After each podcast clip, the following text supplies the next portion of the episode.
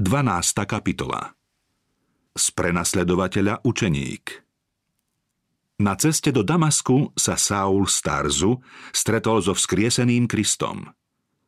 Táto udalosť spôsobila, že z fanatického odporcu sa stal Kristov nasledovník.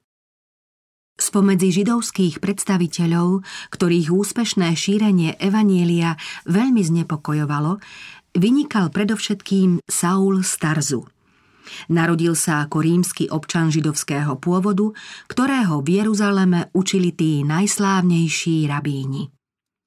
Saul bol z Izraelovho rodu, z Benjamínovho kmeňa, Hebrej z Hebrejov, čo sa týka zákona farizej, čo do horlivosti prenasledovateľ cirkvy, čo do spravodlivosti, ktorá je v zákone, žil bezúhonne. Rabíni v ňom videli mladého, veľmi slubného muža a vkladali do ňoho veľké nádeje ako do schopného a horlivého obhajcu tradičnej viery. Prijatie do veľrady mu zabezpečilo vplyvné postavenie. Saul sa veľkou mierou podielal na výsluchu a odsúdení Štefana. Pozoruhodné dôkazy, ktorými sa Boh svojou prítomnosťou priznával k mučeníkovi, prebúdzali v Saulovi pochybnosti, či jeho horlivé prenasledovanie Ježišových učeníkov je oprávnené. Bol veľmi znepokojený a vo svojej bezradnosti sa obrátil na tých, ktorým pre ich múdrosť a rozvážnosť úplne dôveroval. Zdôvodnenie kňazov a popredných mužov ho nakoniec presvedčili, že Štefan bol rúhač a Kristus, ktorého zabitý mučeník hlásal, bol podvodník a že predstavitelia posvetného úradu majú pravdu. Saul k tomuto záveru dospel po veľkom vnútornom zápase – jeho výchova a predsudky, úcta k bývalým učiteľom a vedomie vlastnej popularity ho viedli nakoniec k tomu, že umlčal hlas svedomia a odmietol Božiu milosť. Utvrdil sa v tom, že kňazi a zákonníci majú pravdu a veľmi tvrdo začal odporovať posolstvu Ježišových učeníkov. Na jeho príkaz sa svetí muži a ženy dostávali pred súd a niektorí z nich šli odtiaľ do väzenia alebo aj na smrť preto, že verili v Ježiša. To všetko pôsobilo novoorganizovanej cirkvi zármutok a žiaľ, takže mnohí veriaci boli nútení hľadať záchranu v úteku.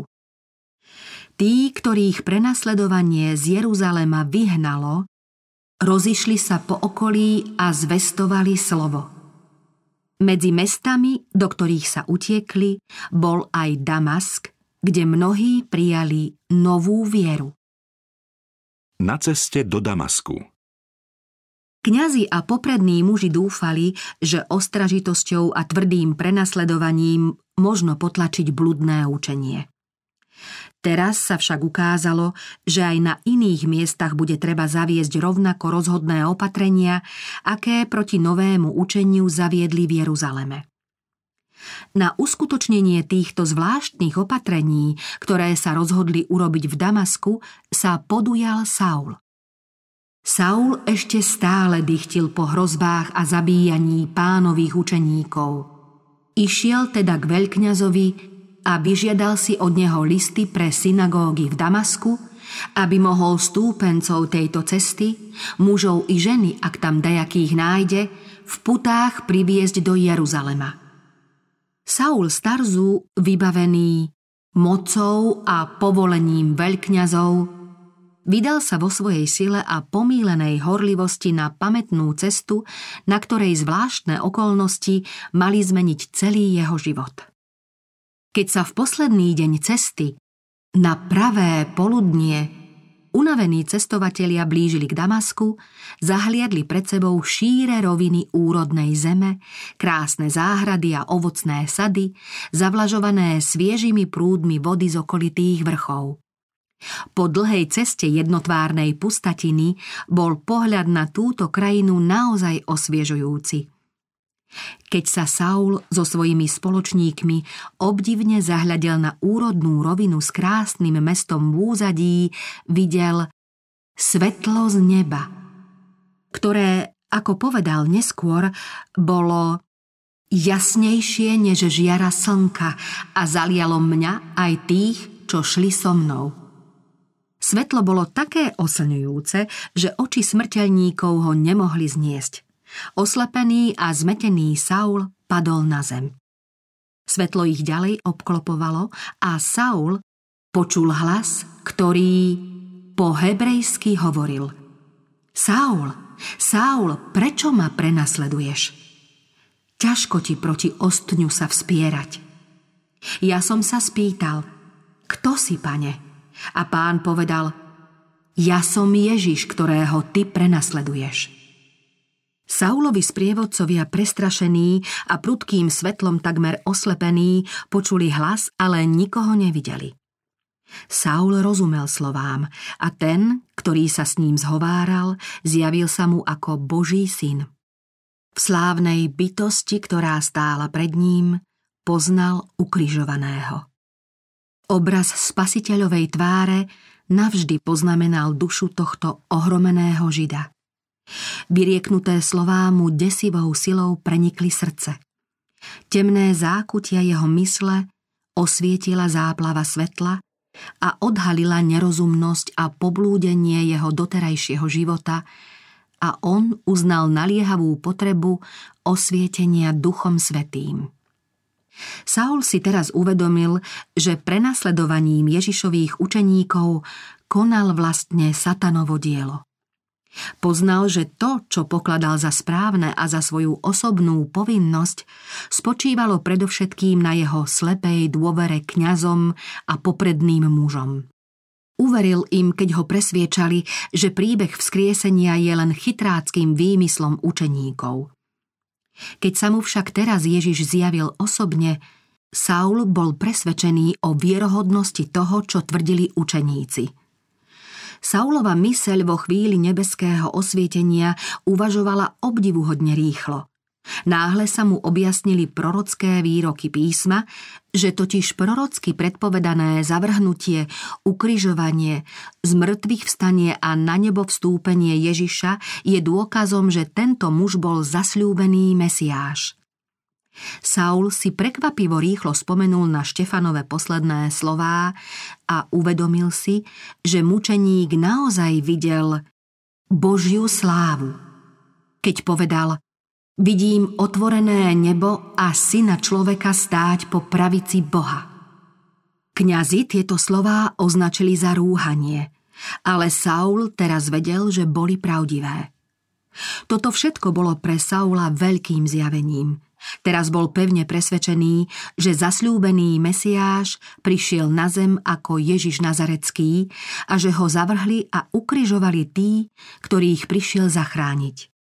Vedel aj to, že spasiteľ víťazne vstal z hrobu a vstúpil na nebesá. V tejto chvíli božského zjavenia zdesenému Saulovi napadlo, že Štefan, ktorý o ukrižovanom a vzkriesenom spasiteľovi svedčil, bol vlastne zabitý jeho pričinením a že jeho zásluhou v krutom prenasledovaní prišlo o život mnoho ďalších vzácných Ježišových nasledovníkov. Spasiteľ oslovil Saula Štefanovými jasnými a nezvratnými dôvodmi.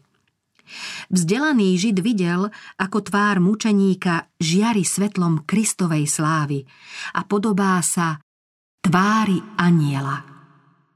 Bol svetkom Štefanovej zhobievavosti k nepriateľom a jeho ochoty odpustiť im. Pred očami mal neochvejnosť a radostnú odovzdanosť mnohých ďalších, ktorých dal mučiť a trízniť. Videl tých, čo boli ochotní pre svoju vieru radostne obetovať aj svoj život. To všetko zanechalo v Saulovi taký silný dojem, že občas býval takmer úplne presvedčený, že Ježiš je zasľúbený Mesiáš. V takých chvíľach sa celú noc vspieral tomuto presvedčeniu a vždy nakoniec zostal pri tom, že Ježiš nebol Mesiáš a jeho učeníci boli zvedení fanatici. Teraz však Saula oslovil sám Kristus. Saul, Saul, prečo ma prenasleduješ? A na otázku, kto si, pane? odpovedal ten istý hlas. Ja som Ježiš, ktorého ty prenasleduješ. Kristus sa tu stotožňuje so svojím ľudom. Keď Saul prenasledoval Ježišových nasledovníkov, bojoval vlastne proti pánovi neba. Keď ich falošne obviňoval a svedčil proti ním, potom falošne obviňoval spasiteľa sveta a svedčil proti nemu. Saul nepochyboval, že ten, ktorý ho oslovil, je Ježiš Nazarecký, dlho očakávaný Mesiáš, nádej a spása Izraela. Trasúc sa a diviac, spýtoval sa Saul – čo chceš, pane, aby som robil? Pán odpovedal, vstaň a choď do mesta a povedia ti, čo máš robiť. Príležitosť na rozjímanie Keď žiara slávy pominula a Saul vstal, zistil, že nevidí. Lesk Kristovej slávy bol pre jeho smrteľné oči príliš silný. Keď svetlo pominulo, ocitol sa v úplnej temnote – Nazdával sa, že táto slepota je božím trestom za kruté prenasledovanie Ježišových nasledovníkov. V strašnej tme začal okolo seba tápať a jeho prestrašení a ohromení sprievodcovia vzali ho teda za ruku a zaviedli ho do Damasku. Saul sa v ten rušný deň blížil k Damasku s pocitom spokojnosti, že sa teší úplnej veľkňazovej dôvere. Zverili mu veľkú zodpovednosť obhájiť záujmy židovského náboženstva tým, že zabráni šíreniu novej viery v Damasku. Bol rozhodnutý úspešne splniť toto poslanie a preto nadchádzajúce udalosti netrpezlivo očakával. Jeho vstup do mesta bol však celkom iný, než očakával – ranený slepotou, úplne bezmocný, sužovaný výčitkami svedomia a v neistote, aký ďalší osud ho stihne, vyhľadal príbytok učeníka Júdu, kde mal o samote veľkú príležitosť na premýšľanie a modlitbu. Saul tri dni nevidel, ani nejedol, ani nepil. Tieto dni duševnej trízne mu pripadali ako roky – Stále znova si bolestne uvedomoval svoj podiel na Štefanovej mučeníckej smrti. S hrôzou myslel na to, ako sa previnil, keď dovolil, aby ho ovládla nenávisť a predsudky kňazov i popredných mužov, napriek tomu, že bol svetkom toho, ako Štefanovú tvár osvietila nebeská žiara. Skľúčený a znepokojený spomínal, ako často si zatváral oči i uši pred zjavnými dôkazmi a ako neoblomne sa dožadoval prenasledovania veriacich Ježiša Nazareckého. Tieto dni dôkladného seba skúmania a pokory srdca strávil úplne o samote. Veriaci v Damasku, ktorých varovali pred Saulovým príchodom, sa obávali, že všetko len predstiera, aby ich ľahšie oklamal a preto mu nedôverovali a neprejavovali nejaký súcit. Saul sa netúžil stretnúť s neobrátenými židmi, s ktorými sa pôvodne chcel spojiť a prenasledovať veriacich, pretože vedel, že by ho nechceli ani vypočuť. Zdalo sa, že s ním nikto necíti. Spoliehal sa teda jedine na pomoc milosrdného Boha a so skrúšeným srdcom sa k nemu utiekal. Saul počas dlhých hodín samoty s Bohom uvažoval o mnohých výrokoch písma, upozorňujúcich na Kristov prvý príchod. Pozorne skúmané proroctvá ho utvrdzovali v presvedčení, ktoré sa ho práve zmocňovalo. Nad úvahami o význame týchto proroctiev neprestával žasnúť. Ako mohol byť predtým tak nechápavý, a to nie len on, ale všetci Židia, ktorí v zaslepenosti zavrhli Ježiša ako zasľúbeného Mesiáša. Jeho osvietená myseľ videla teraz všetko jasne.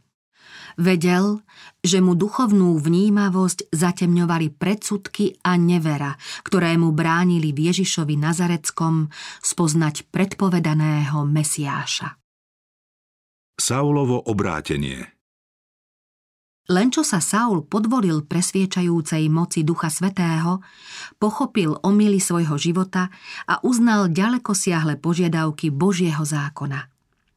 Bývalý pyšný farizej, presvedčený, že je ospravedlnený na základe svojich dobrých skutkov, sa teraz v pokore a prostote malého dieťaťa sklonil pred Bohom, vyznával vlastnú nehodnosť a odvolával sa na zásluhy ukrižovaného a z mŕtvych vstalého spasiteľa.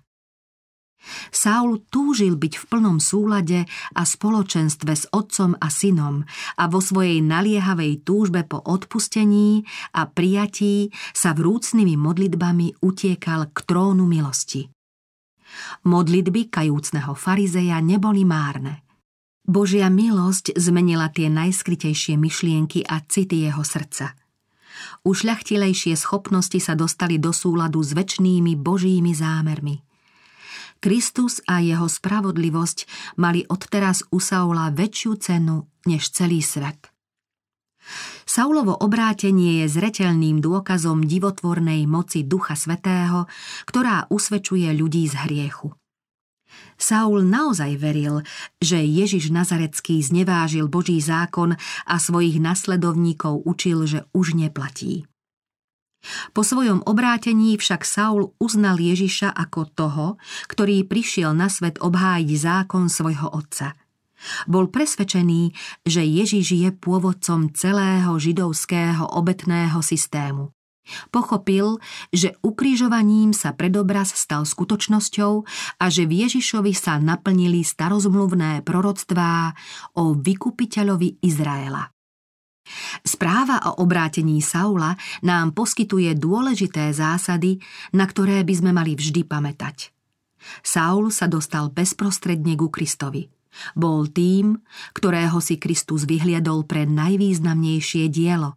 Tým, ktorý sa mu mal stať vyvolenou nádobou. Pán mu však nepovedal hneď, akú úlohu mu zveril. Postavil sa mu do cesty a presvedčil ho o hriechu. Keď sa však Saul spýtal, čo chceš, pane, aby som konal? Spasiteľ tohto hľadajúceho žida poslal do svojej cirkvy, ktorá mu oznámila, aké zámery s ním má Božia vôľa. Saula prijali do cirkvy. Obdivuhodné svetlo, ktoré presvietilo Saulovú temnotu, bolo Božím dielom. Niečo však pre neho museli vykonať aj učeníci. Kristus sa mu zjavil a presvedčil ho. Kajúcnik sa teraz mal učiť od tých, ktorých Boh ustanovil za učiteľov pravdy. Zatiaľ, čo sa osamelý Saul v Júdovom dome vytrvalo modlil a úpenlivo prosil, pán sa vo videní zjavil istému učeníkovi menom Ananiáš a povedal mu, že Saul z Tarzu sa modlí a potrebuje pomoc. Nebeský posol povedal Staň, choď do ulice, ktorá sa menuje Rovná a vyhľadaj v dome Júdovom Saula príjmením Tarského, lebo sa modlí a videl vo videní muža menom Ananiáša, ako vchádza k nemu a kladie ruky na neho, aby zase videl. Ananiáš sotva mohol uveriť slovám aniela, pretože správy o Saulovom surovom prenasledovaní svetých v Jeruzaleme sa rozniesli do ďaleka. Preto sa odvážil namietať. Pane, od mnohých som počul o tomto mužovi, koľko zlého narobil tvojim svetým v Jeruzaleme. Aj tu má moc od veľkňazov, aby poviazal všetkých, ktorí vzývajú tvoje meno. Príkaz bol však naliehavý – len choď, lebo on je vyvolenou nádobou, aby niesol moje meno pred pohanou, aj pred kráľov a pred synov izraelských. Ananiáš poslúchol anielov príkaz a vyhľadal muža, ktorý sa ešte prednedávnom vyhrážal všetkým, ktorí uverili v Ježišovo meno.